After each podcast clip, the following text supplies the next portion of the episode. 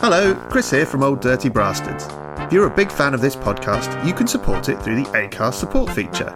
You can give as little or as much as you like, and there's no regular commitment. Just click the link in the description to support now. Thank you.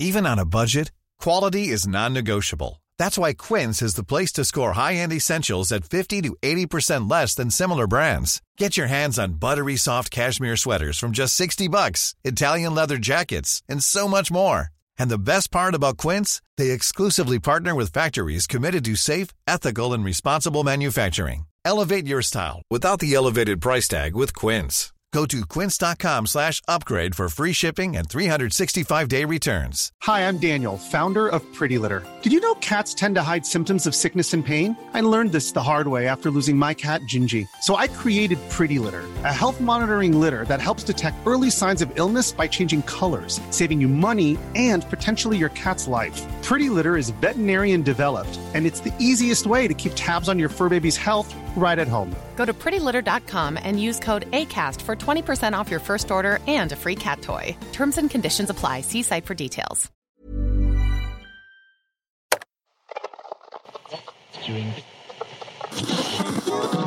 ODBFM! Hello, and welcome to ODBFM, our podcast. It's been a while, but here we are back in 2021 after finishing off the last of our podcasts back in 2020, finishing talking about the singles that we'd made uh, throughout lockdown. But we are back. We have a new series of podcasts to. Uh, send to you guys. And this first one is all about a Britpop show that we are putting together and performing in Manchester on the 23rd of September. With us, as usual, uh, producing the whole shebang is Mr. Seb Philpott. Hi, Seb. Hi. How are you? Yeah, great. Thanks. Yeah. Glad to be back doing some podcasts for the Yeah, nice. old dirty brasstards. It's great. Yeah. How's how's life been treating you? All good. wow, it's been good. Yeah, like you know, it's I feel I feel good. Like we're back gigging, aren't we? It's been it's been kind of mad, No, it's been busy. It's been very um, busy. but it's nice. I feel I feel like uh, feel like my old self again. It's uh, Great. it's good. And here we are live and in person as well, aren't we? We are sat in Seb's second living room. Got two living rooms, basically. or should we call this the dining room? Do you dine in here? Well, I call it the the the east wing. the East Wing, which is based in the north of his house. Um, but yeah, It is actually. we are in your lovely house. new house. It Yeah. looks fantastic. Thank you. Been doing lots of decorating this year. Yeah. But, um, uh, Bit, it's, bit uh, of time on your hands. Bit, it? had a bit of time on my hands, but um, back to it now. Uh, but this is the first time we've done this in person. Yeah. a, a podcast. We were doing it on Zoom, weren't we? Which is which is fine. It's nice. It's hard to produce a podcast when there's six different people on Zoom, and some of them have got dogs, some uh, some have got squeaky chairs. Yeah, some don't know how to work a microphone and all that sort of stuff. So yeah, no, it's been it's nice to be live and in person, which is great. Yeah. It makes it so much easier, um, especially with all your lovely fancy microphones that are used sometimes for Three in the Bar podcast. Go Ooh. check that one out. It's a Oh, good yeah. one. It's a good one. Please do. Yeah, and then obviously also we have Richard Turner. Hello, Richard Turner. How are you? Hello, Christopher. I'm good. Yeah, it's lovely to be here, especially in person. Yeah, Just cuts out the technical issues, doesn't it? it does. and the It screaming does. children in the background and things like that. Yeah. And we're in this lovely pink room, which got a lovely vibe about it. It does. Nice Yeah. pink vibe. Yeah. And there's pianos. and It's hard to pianos. find the right pink for a, a wall. I'll tell you that. We went through probably twenty different shades. We've got We- kind of pink in one of our rooms. Yeah. Yeah, we found it though. I'm, I'm pleased with it. I can't remember the name of it, but it was from Johnstone's Paint. Oh. Seb needs to finish the rest of his house. Hang on, so we've got, a possible, hang on, we've got a possible sponsor there. yeah. If, if anyone from Johnston is listening, feel free to send your paint to Seb. Please do. I was going to say, don't send swatches. He wants all the paint. So yeah, send the big tubs. Send all the big tins. Um, but yeah, so we're here. Yeah, so we were very fortunate coming towards the end of lockdown that we managed to secure an Arts Council grant. So thank you, Arts Council, for making all of this possible. And so with that, we have been arranging and recording and rehearsing some new shows. We've put together some shows with different themes. And the first of those to be unleashed on the public is our Britpop show, which, as I said, we'll be doing it up in Manchester um, at the time of recording is next week. And so, uh, to tie it all in, an idea we had was to talk to a very good friend of ours who gave us a big break at the start of our little brastardy career, a guy called Sean Rowley, and he runs the night Guilty Pleasures. And he, yeah, he's got quite a nice link to the Britpop past, which we talk about in the interview that we do with him, which is coming up after this introduction. Well, it was a pleasure to talk to Sean, and you may or may not know it, but you've definitely seen him on the front cover of a very influential, very important Britpop cover. So, uh, well, listen to the interview and you'll find out which one it is. Yeah, and he's quite these days. I guess he's quite well known with pop, isn't he? And sort of set us on a little trajectory when we worked with him at KOKO, sort of arranging lots of pop tunes and things like that. Um, but now we've sort of come full circle and doing our Britpop uh, show. Turns out Sean's very entrenched in the whole the whole Britpop scene. Again, as you will find out in the interview, um, and he makes for a very good first guest on our podcast. Up until now, we've spent time with Sean, but we hadn't actually heard these stories, and it was really interesting. He was right at the heart of it. Yeah, He was he was mingling with with all of them. Yeah, All the big yeah, names. yeah. He's done some quite interesting, quite interesting things, hasn't he? I was I was on the edge of my seat the whole time. Yeah, you're a massive '90s fan, aren't you? sad, sad to say, yes. If it's I am. 90s and it's guitar, Chris Smith is in. That's it. I'm I'm there. I'm fanboying him all the way. Um, but yeah, as you said, like we spent so much time with him, and I've never never had the opportunity to like. I mean, he's, he's a very modest guy, so we've never had the chance to sort of pick his bones about it all. But um, yeah, it's just fascinating the people that he's met, the people he's he's he's got. We can call his friends, I guess. It's insane.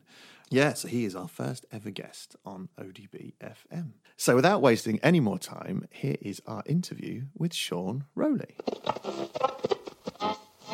Hi, Sean. Hello You are our first ever guest Oh, on wow. this podcast. Well, what Um, an honour. Thank you very much. Yeah, I mean, we've only done 10 episodes, but, you know, let's not have that spoil it. But yeah, you've played quite a big part in our um, little brastardy career. Um, and just to give you a little light on it, yeah, we sort of. Back during lockdown, we started releasing a load of singles, and with each single, we decided because we had a bit of time on our hands that we would make a podcast to go with each one. And so we managed to do like ten singles, and then we chucked that all into an album. So that that bit's now done, and now we're starting this like new chapter. And so we've got a show that we've started um, that we've made, um, which is all about Britpop. Well, it's not all about Britpop. It is all Britpop, basically. And obviously, we know, you know, from knowing you, you have quite good ties to the Britpop era and stuff. So we sort of we thought it'd be cool to get you on and sort of pick Uh, your brains. what you're it. politely saying is you're an old git who remembers the 90s. I hope you do. Yeah, I hope you remember some of it. And uh, I'm just going to pop something on the table down here. 'Cause Hey. This, Hey, For the listeners at home, I'm just popping a, a, a copy of "What's the Story: Morning Glory" on the table in front of Sean. Because Sean, what is your what is your tie to this album? Okay, so uh, I've just been handed a 12 inch vinyl copy of the Oasis album, What's the Story? Morning Glory. First thing I'm going to point out is it's not an original. Oh, right. You've got quite, you've got quite a bog standard interview. run of the mill reissue here. if I was if I was sitting here with an original copy of What's the Story Morning Glory, I would be saying thank you, goodbye, and I'll be out the door to sell it straight away. Because did you know that these well the original versions they sort of if they're in really good nick they can go up to about two hundred quid now. Wow. because at the time, rather brilliantly, no one was buying vinyl. So everyone everyone bought a copy of this of said album on uh, on CD, and uh, okay. So the story is that the cover features two rather shady, blurred characters walking down Brewer Street in Soho. L- as uh, photographed, it was round about four in the morning, five in the morning, something like that. Right. Because and that's that that'll be why the streets are deserted. Anyhow, long story short is I'm the geezer walking towards the the camera. That's, Yeah. that'll be me. Nice. Although you really, really, really can't tell They've blurred you quite a because lot, they haven't blurred me quite a lot. Yeah. It's four in So- the morning. It's all blurry. which is and, and and also I'm featured on the back walking away from the camera and walking towards Oxford Street. So Yeah. that, that that'll be me. Um, and yeah, if if that's if that's my claim to fra- fame, well, yeah, I'll have that. Yeah. So how did you? So how did this come to happen then? How come that's you on the front? Were you a male model back in the nineties? Yeah. um, no, not definitely not a definition of a male model. No, I was basically uh, round about. Well, so this is 1995. I had to. I, I spent 45 minutes on the train coming down here trying to give you, knowing that we were going to talk about this, trying to summon up some of the memories about this, and I, I, I can give you vague little glimpses because. As they say of the 1960s, if you remember the 1990s, you actually weren't there. right. Yeah. Uh, so it's it is uh, all all a bit- all a bit of a blur, so to speak. Uh, and um, how it came about was that there I had a connection with the band. Um, uh, okay, so to rewind where that connection begins, um, I used to frequent a club. I was pretty much out and about th- throughout the, the 19, 1980s and 1990s.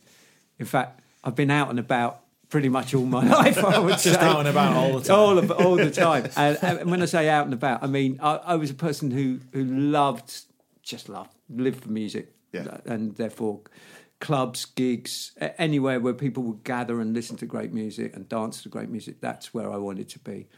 And um, a club that I stumbled on in the in 1994, August of 1994, I can recall, uh, was a club called the Heavenly Sunday Social, and it happened obviously on a Sunday evening in a pub that was at the top end of Great Portland Street. It was a little cellar pub. Uh, the connection was that a group of mate, a group of mates had decided to put on this club night on a Sunday, like we didn't have enough clubs going to go to in the early nineties on Thursday, Fridays, and Saturdays. So they decided to do a Sunday session. But to tell you the truth, this was this was totally landmark. This this club, and I uh, the the resident DJs were known as the Dust Brothers at the time, and soon to become the Chemical Brothers. oh wow. Um, Cool. The club just gathered sort of like this sort of cult status right from the off, and it became the sort of place where. Ah, I mean, music loving celebrities, that's just a bit of a crap phrase. Just pe- people like us, but just happened to be in bands, would gather as well. And the likes of Primal Scream, uh, Paul Weller, The Charlatans, and Noel Gallagher from Oasis used to come down there, and they, just just we just all used to stand at the bar and crap on about our favourite records and dance along to the Chemical Brothers, and so friendships were born in that club. I d- developed a connection with Noel, um, and pretty soon afterwards, I was uh, I was asked to go and DJ at some of the gigs, some of the big gigs. There would be like three or four other DJs. I was one of the DJs. Uh, so the first big gig that I did was Maine Road Wow. as a DJ, which was pretty Nice. amazing. That's all right, isn't it? and then pretty soon we were doing Loch Lomond and yeah. uh, uh, followed by Knebworth. You DJ'd at Knebworth. I DJ'd at Knebworth. my Myself, not just me. There was other DJs as well, but I was one of the DJs there. Amazing. Um, and to cut this very long story short, um, the, the my, my the reason why I'm on the front cover of that is basically about three days before the shoot. Noel gave me a call at home and said, "Look, do me a favour. I don't want to do this." Um, so I've got to nominate someone who would stand in for me. So the so the same thing happened for Liam. I think both Liam and Noel decided they didn't want to be on the front cover of Right, their okay. album. So they both nominated people that were going to stand in for them. I was nominated for Noel. Uh, the other chap, Brian Cannon, who is the actually the graphic designer who put together the whole sleeve and put together the majority of Oasis sleeves from that period. He's he's the guy walking towards me. So Brilliant. there you go. That's I ended up on there. Yeah. Lo and behold, and then the, the, the brilliant bit about, about it was it was it didn't really feel that big a deal Right. Yeah. you know, you got to, re- yeah. Although it was obviously going to be hmm, Yeah. a massive album, Yeah. it was always going to be a big album because definitely maybe was a huge album. So Yeah. this was going to be a big album. Little did we know that this album was about to become one of the biggest Yeah. British albums of all time. Yeah. Amazing. So I remember the fact being told to me that it's that, that my my face is was at the time the peak of of everyone buying it on CD. My face was in one in three households in Britain. Yeah. Another claim to fame. fame. Awesome. Well, there must be so many people around the, the world that have always gone, I wonder who those guys are. Just, yeah. Yeah. you just glancing, I wonder who those guys are. Like, it's interesting Yep. to work out. So essentially, you are Noel Gallagher's stunt double. Yes, Yeah. that'll There we be him. That'll be me. Amazing. Brian Cannon is Liam Gallagher's stump That's it. Yeah, yeah, yeah. That's amazing. And how many, how many shot? How long did that take to get that shot? As as I mentioned before, we started shooting at about four in the morning. The brilliant thing was it was so I think we gathered. Oh, this is where the memory gets a little bit vague. Bear with me. We. We, the idea was that we were going to gather in uh, a hotel the night before to talk about what we were about to do the next morning. But I don't seem to remember anyone going home from the hotel the night before and someone just going, well, we might as well just head down there now Yeah. and really get first light. So we arrived again as you know, it's it's it's a summer's morning. So as as dawn is breaking across Soho, it must be about four four thirty Yeah. uh, and that's when the, the the photographs started to be taken, and it was just literally a, a repeat performance of walk down the street, walk back, walk down the street, Yeah. walk back, and until everyone felt like that they were happy that they they had enough there. Yeah. Amazing. That's great. We, and you were sober as a judge in that in that Show, Absolutely, hadn't touched a drop. Wonderful. So, how did you and when sort of did you get into DJing? Were you a musician? Have you ever been musical at all, or was it just something that you sort I- of fell into? No, uh, it's it's the classic sort of story of so many DJs and how they how they they, they get into it. It's it's basically you're the guy with the records. So I, you know, I'm uh, I've since the age of thirteen been buying vinyl. You know, that's Yeah. that's my passion. So through the, I suppose the the, the even in like the the, the late eighties. I would be. I was brought up in like Kingston on Thames, Yeah. and I would be the guy that would get a phone call going, "Can you come and DJ down at this party that mm. we've got booked?" So it was like it was just, just by nature of having the records that I, I was asked to to get to, to, to do to do gigs. But having said that, there was definitely no. I can't. It's so brilliantly sort of blurred in the way of there was no sort of master plan. It was just like this sort of set of very very happy coincidences that sort of knocked me into a position whereby I was able to go. Well, I'll, I could do that if Yeah. you want. But prior to going out and doing those huge gigs, uh, as mentioned before with Oasis, there was always um, there was always like extended parties that I would end up bringing records to and, Yeah. go, and, and doing an hour or so. yeah, um, But really, I'm going to say, to be fair, even when I was doing the Oasis gigs, I wasn't really a DJ. I was just a bloke who had records. Yeah. You know, it was. Yeah. It wasn't until the wonderful world of guilty pleasures mm. started to really take off that it became something that I did to earn money. Yeah, yeah, yeah, yeah. Great. So, what were oh. you doing at the sorry to sorry, Rich? I have a question. But what were you doing at the time? Did you have a job, or were you just footloose and fancy free and enjoying your time? Yeah. So, oh, God. Don't necessarily have to answer that. No, no, the, hang on. You do not have to answer that, Sean. Just let me try and cut. I'm, I'm, Could ruin there's the there's like a timeline that's sort of be, coming together in my head, and I'm just trying to think.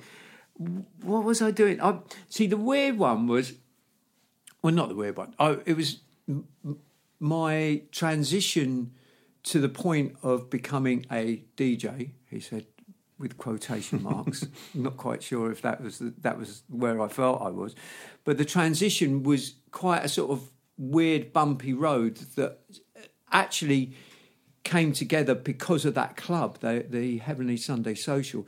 Because prior to that, I'd worked in the music industry. I'd worked Right. with bands. Uh, sorry, I'd, I'd, I'd worked on major record labels as like a promotions man, like a plugger. Yeah.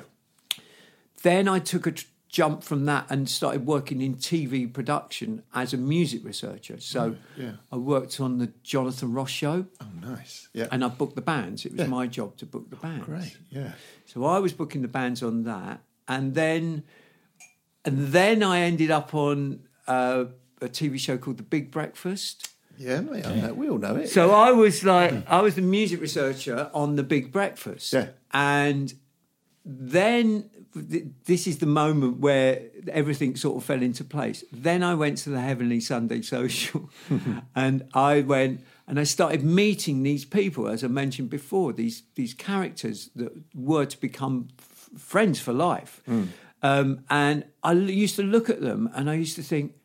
They're doing a job that they absolutely adore. So they were running like independent record labels like Heavenly Records um, you know, they were connected with, and everything was about music. It was the be all and end all. It was like the, the obsession. Yeah. And I, and whilst obviously I'd had that experience, it was always I felt like I was slightly working for uh, like a bigger corporation. That, you know, I had to fit into the guidelines of what other people wanted. yeah.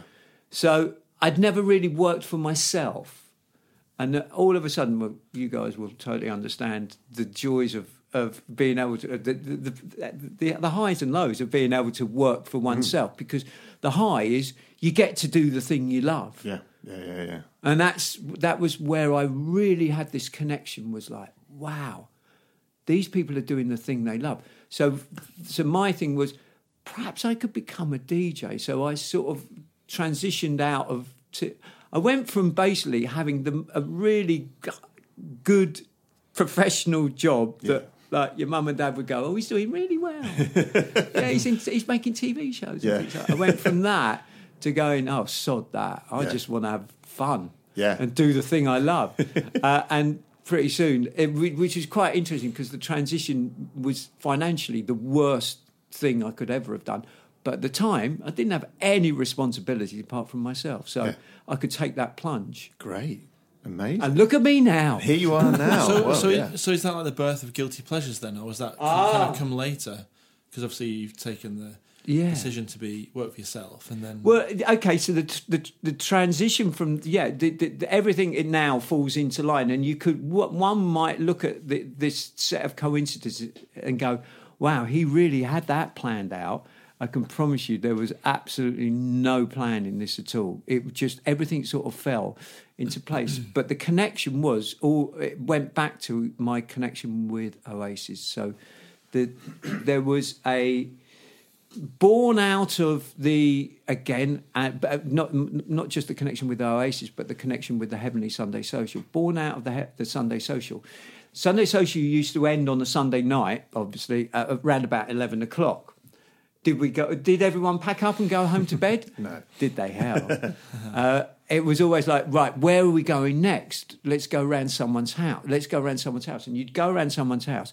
And the best part of the night was sitting around playing records that someone that and you know uh, it, it happened upon it that it's it was you know it was the connections were there uh, so whether it was a DJ or a musician or or someone else you went back to their house and you and the party continued and I one brilliant morning after after having had another bender of a weekend went there's an idea in this and I can't quite work out what it was. And that's when I sat down and I decided to hatch the, the concept that was called All Back to Mine. Right. Okay. So the All Back to Mine concept was why don't we make a radio show of what we're doing round at someone's house mm. after the party? And in order to do that and obviously pitch it to a radio station, you sort of got to get celebrities on Yeah. board. So the first person who I was obviously turned to was Noel Gallagher, and I said, "Noel, I've got this idea. Would you be up for doing it if if we could get get it off the ground?" And he went, "Yeah, yeah, of course I will." So I went to a production company with the idea. Had obviously Noel's name attached to it. At the time, they were just like absolutely stellar. You know, mm. the biggest thing in the country. Yeah. And Radio One went, yeah, we'll do that. and I got an in to put together the show. At first, I didn't even think of being the presenter on the show. But everyone went, "No, you do it. You'll be good at it." And so I was sort of slightly led by the hand to become a presenter on the radio, on Radio One, mm. with my first show being this guest being Noel Gallagher, and it went out on Christmas Day, nineteen. Oh, as if it, as if it can get any better. It'll happen on Christmas Day as well. Right? Yeah, I know. yeah, yeah. It was just like, wow, this is it. And then from there on in, I just had this run of shows, one-off shows that I did on Radio One. So I did the Chemical Brothers, I did Paul Weller, uh, I did James Dean Bradfield, uh, uh, I did Fatboy Slim. So, I, so it was like the, the, all the huge names that were knocking around at that period of time, uh, and it just, it just, boom, it was off and running. Then Channel Four came along and said, "Would you like to do this as a TV show?" So I got a pitch at doing it, and I did two seasons for them. Um, in that time, I got approached by BBC Radio London to do a show. Yeah. And I was like, great. Well, this is literally now a dream come true. Yeah.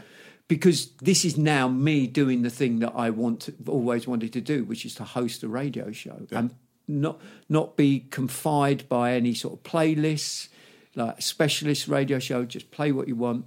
And I was literally off and running. And then one day, I got pulled in by the head of the station at BBC Radio London, and he sat me down and he said, We'd really like what you're doing. It's great, but I just want you to play a little bit more familiar music, music that people might know. Because I was sort of going out on a bit of a limb, not massively.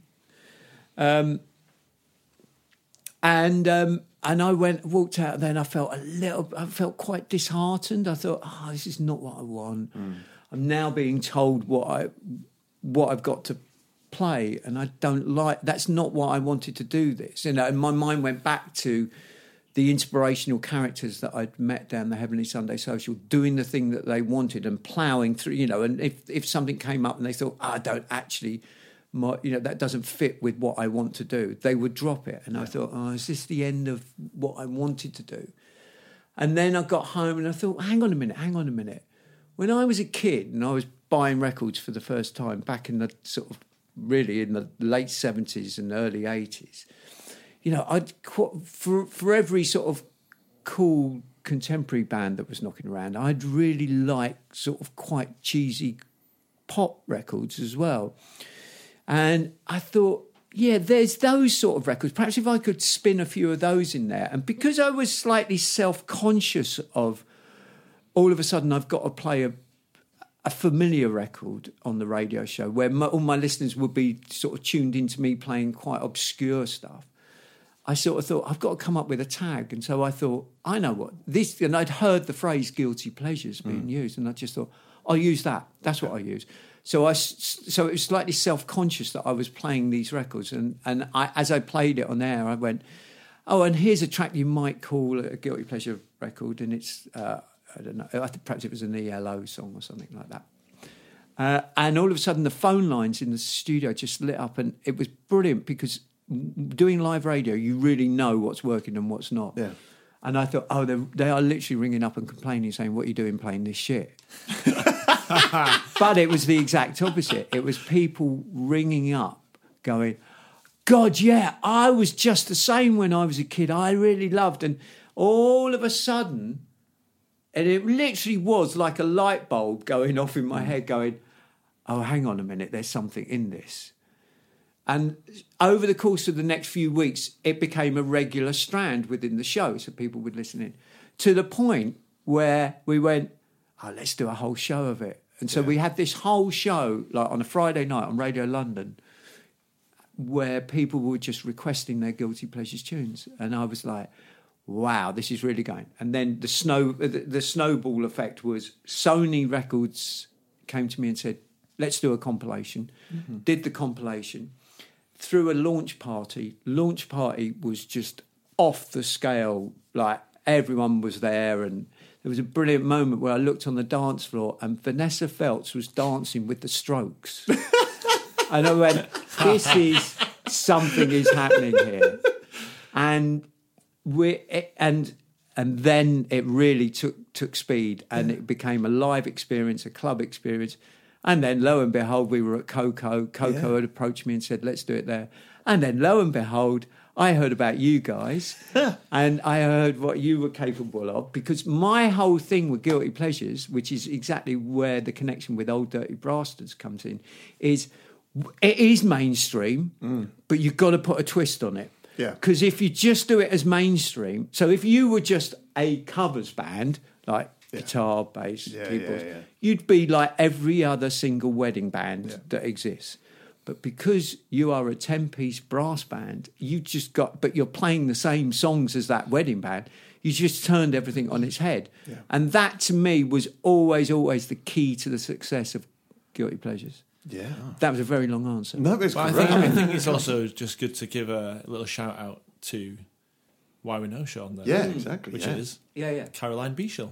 Yeah. Oh, yeah. So That's Caroline that's the was real- doing my press. That's kind of the real connection. Yeah. Yeah, so she's a good friend of yours, isn't Yeah, she? yeah, yeah, yeah, so- yeah. yeah, she's actually- So Caroline was was was was was doing guilty pleasures. She was the guilty pleasures PR, and I'm. I did I say to her? Did I ask her? Do you know of any good bands? Or did she say to me, "My mates have got this really good band"? And I, I think she just literally sent me a link, and I went, "Oh no, that's that's that's exactly up my strata. That's Yeah. that works." Yeah, she came along to our, f- I think it was fifth gig in, um, is it the Queen's Head? Oh, that's number two. There's no, sorry, number two. Number two, yeah. Oh my god! and is it Queen's Head? Is that Yeah, the old called? Queen's Honestly, Head. Yeah. Yeah, yeah, it's Islington, yeah. yeah.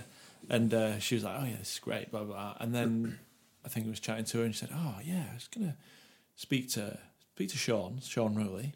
And then, and then it was, and then like, and then we, and then there's a gig on the stage of KOKO. It's Yeah. like, wow, this is working out, isn't Yeah, it? that was. But that was fun. it. That was a great thing. I mean, that, what an amazing sort of showcase it was to be able to put bands like yourself on at KOKO. So Mm. you know you've already got an order. You've got like, I mean, on a good night, you've got over fifteen hundred people in Yeah, in that yeah. room, It's and amazing. you know, and they went. Do you remember? They went absolutely ballistic. Yeah, it's Brilliant. crazy. I mean, you know, because like that whole KOKO experience for us very much shaped the next like three or four years at least for us. Because we, you know, like I said, like I think KOKO was like gig number six for us because we sort of and we weren't really sure still where we were going. We'd sort of, you know, we'd done our debut gig at the Dogstar in Brixton, and then we did that next gig at the Queen's Head, which got when we when we were there, like we got pushed back further and further. We had these like this whole set planned, and then they're like, "Yeah, do you want to jump on and do like twenty minutes?" And we were like, "Oh, all right." and that was the time we didn't have the tweed or anything. We were just all quite scruffy, and um, yeah, we were still trying to work out if we were ever going to like write our own material, like do any originals or what sort of covers we wanted to do. And then, yeah, Rich spoke to Kaz and she said, "Oh yeah, do you want to? Yeah, go talk to Sean, and uh, maybe we'll get you on at this Guilty Pleasures at KOKO." I'm like, "KOKO? Oh, yeah, Camden Palace, yes, please." and uh, yeah, and then you sort of said, "Oh yeah, if you can make your sets." We didn't do very long. Like you didn't want it to play for very long. You was like, "If you could do these sets and make it quite poppy," and we were like, "Oh, okay, well we've got these poppy ones," and then we sort of saw how that went down, and you know, we came off absolutely buzzing. We were like, "Oh my god, that's amazing!" And like, you know, for us, that had gone from like naught to sixty. We're like, "That's insane!" All those people really enjoyed it. I hope it can always be like that. And then, yeah, we just sort of set us on this little path of just like thinking about little pop tunes that we could arrange and stuff like that, didn't it? I didn't Yeah. think we really thought about much else. Just Well, like- just out of interest, what other other bands have you come across on the circuit that do that thing of mainstream with a twist? like, Elvana. yeah, Oh yeah, oh yeah, yeah. That's the one. That's good, yeah. isn't it? Elvis and Nirvana. next Elvis and Elvis Yeah. meets Nirvana. That's Yeah. really good. That one. they're, they're pretty fantastic, aren't they? My, my, the other one, there's, more, there's one that I that I really loved, and you, it was just the, the joke is all in the name, but they're really, really, really good. Uh, is the all female uh, uh, Duran Duran tribute called Joanne Joanne. that actually features two girls called Joanne. Oh wow, That's brilliant! just genius, That's isn't it? Yeah, that's really And they're cool. really good. Yeah, oh, that's amazing. We've got uh, uh, one of the ladies that comes and plays percussion for us, Kaylee. He, she drums for um, an all-female Bruce Springsteen Called the tribute She band. Street There Band. you go. yeah, I know them well. Fuck them as well. yeah, they're great. Yeah, They're amazing. Yeah, they're, they're really brilliant. good. Yeah. They're brilliant because they do that thing. So they play, you know, it's Bruce Springsteen songs like the ultimate alpha male, Mm. Yeah. as performed by women. It's just like brilliant. It turns every song on its head. yeah, it's amazing, isn't it? Yeah, Yeah. Oh, so good, nice. Yeah, well, I mean, that's like as I say, that launched us. I mean, like once Right. you've had that taste of playing to a packed out KOKO, even though you know you can't get your head around it, they're not there for us. but that was a lot of fun, and you know we do end up doing a lot of gigs where there's an audience just there for us, and it's great. You know, It's good fun, and they're all they're all up for it. And then you sort of we went on our progression, and we did a lot of pop stuff. And you very kindly took us that year to Glastonbury as well. That's right. amazing. Yeah. Um, wow. Yeah. Loved Do you it. remember the Glastonbury that we did together where you, so so the, the format for, for the Glastonbury performances that I think we just repeat every year when it's obviously on Mm. is is they they it's we do the Thursday, don't we? So everyone is Because Mm. the first one we did, though, the first one we did was a Friday night, wasn't it? It's the first time we came. I think the first year we did with you was a Friday, and it was the Arctic Monkeys were on the main stage, and we could all hear them. We were doing a sound check, and we we're like, "Oh, that sounds good, doesn't it?" and, and- but there was no. Obviously, everyone was down at that stage, and they just sort of cordoned it off because we were getting us ready, and we were like, "Oh, no one's going to turn up, are they? It's just not going to happen." And then Arctic Monkeys finished. And then, just as we were walking out on stage, Start to the fill up. barriers came up. Everyone came in, and that was amazing. Yeah. But then I think we had a chat afterwards, and um, um, you sort of said, "Oh, what if we, we sort of discussed?" We said, "Well, Thursday night could be quite cool because there's nothing on. People There's are nothing just on. want to do it." And Yeah. then the next year we went Thursday, and it just was a bit bonkers, It wasn't it? was mental, Mm. yeah. Because as as we've we've just alluded to, everyone, every you know that brilliant thing where everyone arrives on Wednesday morning. That's it, they're in, and there's nothing really happening. Yeah. And then as Thursday starts to gather a little bit of momentum, there's the tent that is the uh, William's Green stage, and they're brilliant because Dave, who books it, he he's he manages to always pull off a like a really big name, doesn't he? Like Yeah. Wolf Alice a cou- Oh, crazy, cou- yeah, couple of years ago that one. comes on and, and, and does. It's like almost like a secret gig, yeah, isn't it? Yeah. And then and then and then you guys hit the stage and we i think we've in the past i've always looked at it of like because everyone comes in as, as they hear as they hear you. It's just like if they're not in there already they want to be in there. And as you start to look out you realize that the, the tent is full. And with i think we're talking about 3000 in the tent. Hmm. The tent is full but there's a hell of a lot more people on the outside Yeah. just trying to grab a little piece of whatever's going on in there. And then I think on the last one we did together, which now is so we've missed two, mm. so it's two and a half years ago, Yeah. or two and a bit years ago. Do you remember there was some guy broke his leg? Oh, Do you yeah. remember that? Yeah, yeah. It was a it was a friend of one of one of it was someone that was with our friends at the front. Yeah. Uh, oh yeah, it was awful. Oh no, no, Yeah. no! It, it, so here, here you go. This is going to come up to almost up to date now. So, so you were on, Yeah. uh, and then there's a transition whereby you finish. And in the past, I'd always done this thing where I've go, I've got to get on and play records right from the off, so that we keep the crowd in there. And I think we just, I just sort of gave up on that because I just thought it's it's a bit scrappy and a me- bit messy because you're you're striking your gear off stage while we're trying to put the decks on stage, and, and it was like oh, and so I, I, I sort of went, do you know what? Just let it run. And if they stay, they stay. And lo and behold, they, they stayed, of mm. course. And then, you know, so there's a transition of about 10 to 15 minutes. But I remember on that one, it was like the word went out, oh, there's an injury in the crowd. And it was someone who was down the front who I think, and they had to get the person over, over the barricade at the front. And then, you know, Red Cross came and then health and safety shut it down. Oh, and they shut it down. And I went, oh, shit. And it's like, we're now literally going to lose the momentum. The exact opposite happened. In this space of like waiting for the Red Cross to turn up and get this guy out and everything, just the, the, the anticipation for what was going to happen next was just building and building and building. And I realised that it was like this is this is actually working in our favour because when we actually hit the stage with the first track, they're just going to go, and they uh, literally went totally crackers. But the punchline on the story is the guy who broke his ankle at Glastonbury went to a wedding where you were performing and broke his ankle again. he then reappeared at Latitude this year, collared me and went, mate, mate, and told me that whole story. And I just looked at him and went, you really do not need to see that band again. Yeah, you've done your time. Oh my God. As he slipped off the stage and broke his other ankle. Who was he? I can't. remember- I've definitely heard that story about him breaking his leg again. I can't remember yeah, who told yeah. This- Listen, all perhaps buried. he's listening to this podcast now, I hope so. and Amazing. perhaps he will get in contact Get in with us. touch. Absolutely. And stay Well, away Just from put the in the, just put in the subject line: ankle broken guy. Yeah. Hopefully, he's not driving as he listens to this Yeah. podcast. Panics. Yeah. oh my god! Oh man. Oh, my ankle. God, I'd totally forgotten about that. But Yeah. Oh my, oh, poor guy, that poor guy. oh, but that was a good one. That was. They just keep getting better and better. Those Glastonbury ones. Like, but that last set was on sort of part of a trajectory where we were starting to sort of do more guitar-y based um, arrangements, which you know, if people we just start finding people really like that as well. As long as you know, if it's on brass, I don't think they care too much. As long as it's just not a really dirgy song. And so yeah, we sort of started to do more of that, and that's where we've led coming out of lockdown into like doing our own Britpop show after doing sort of other album shows and things like that.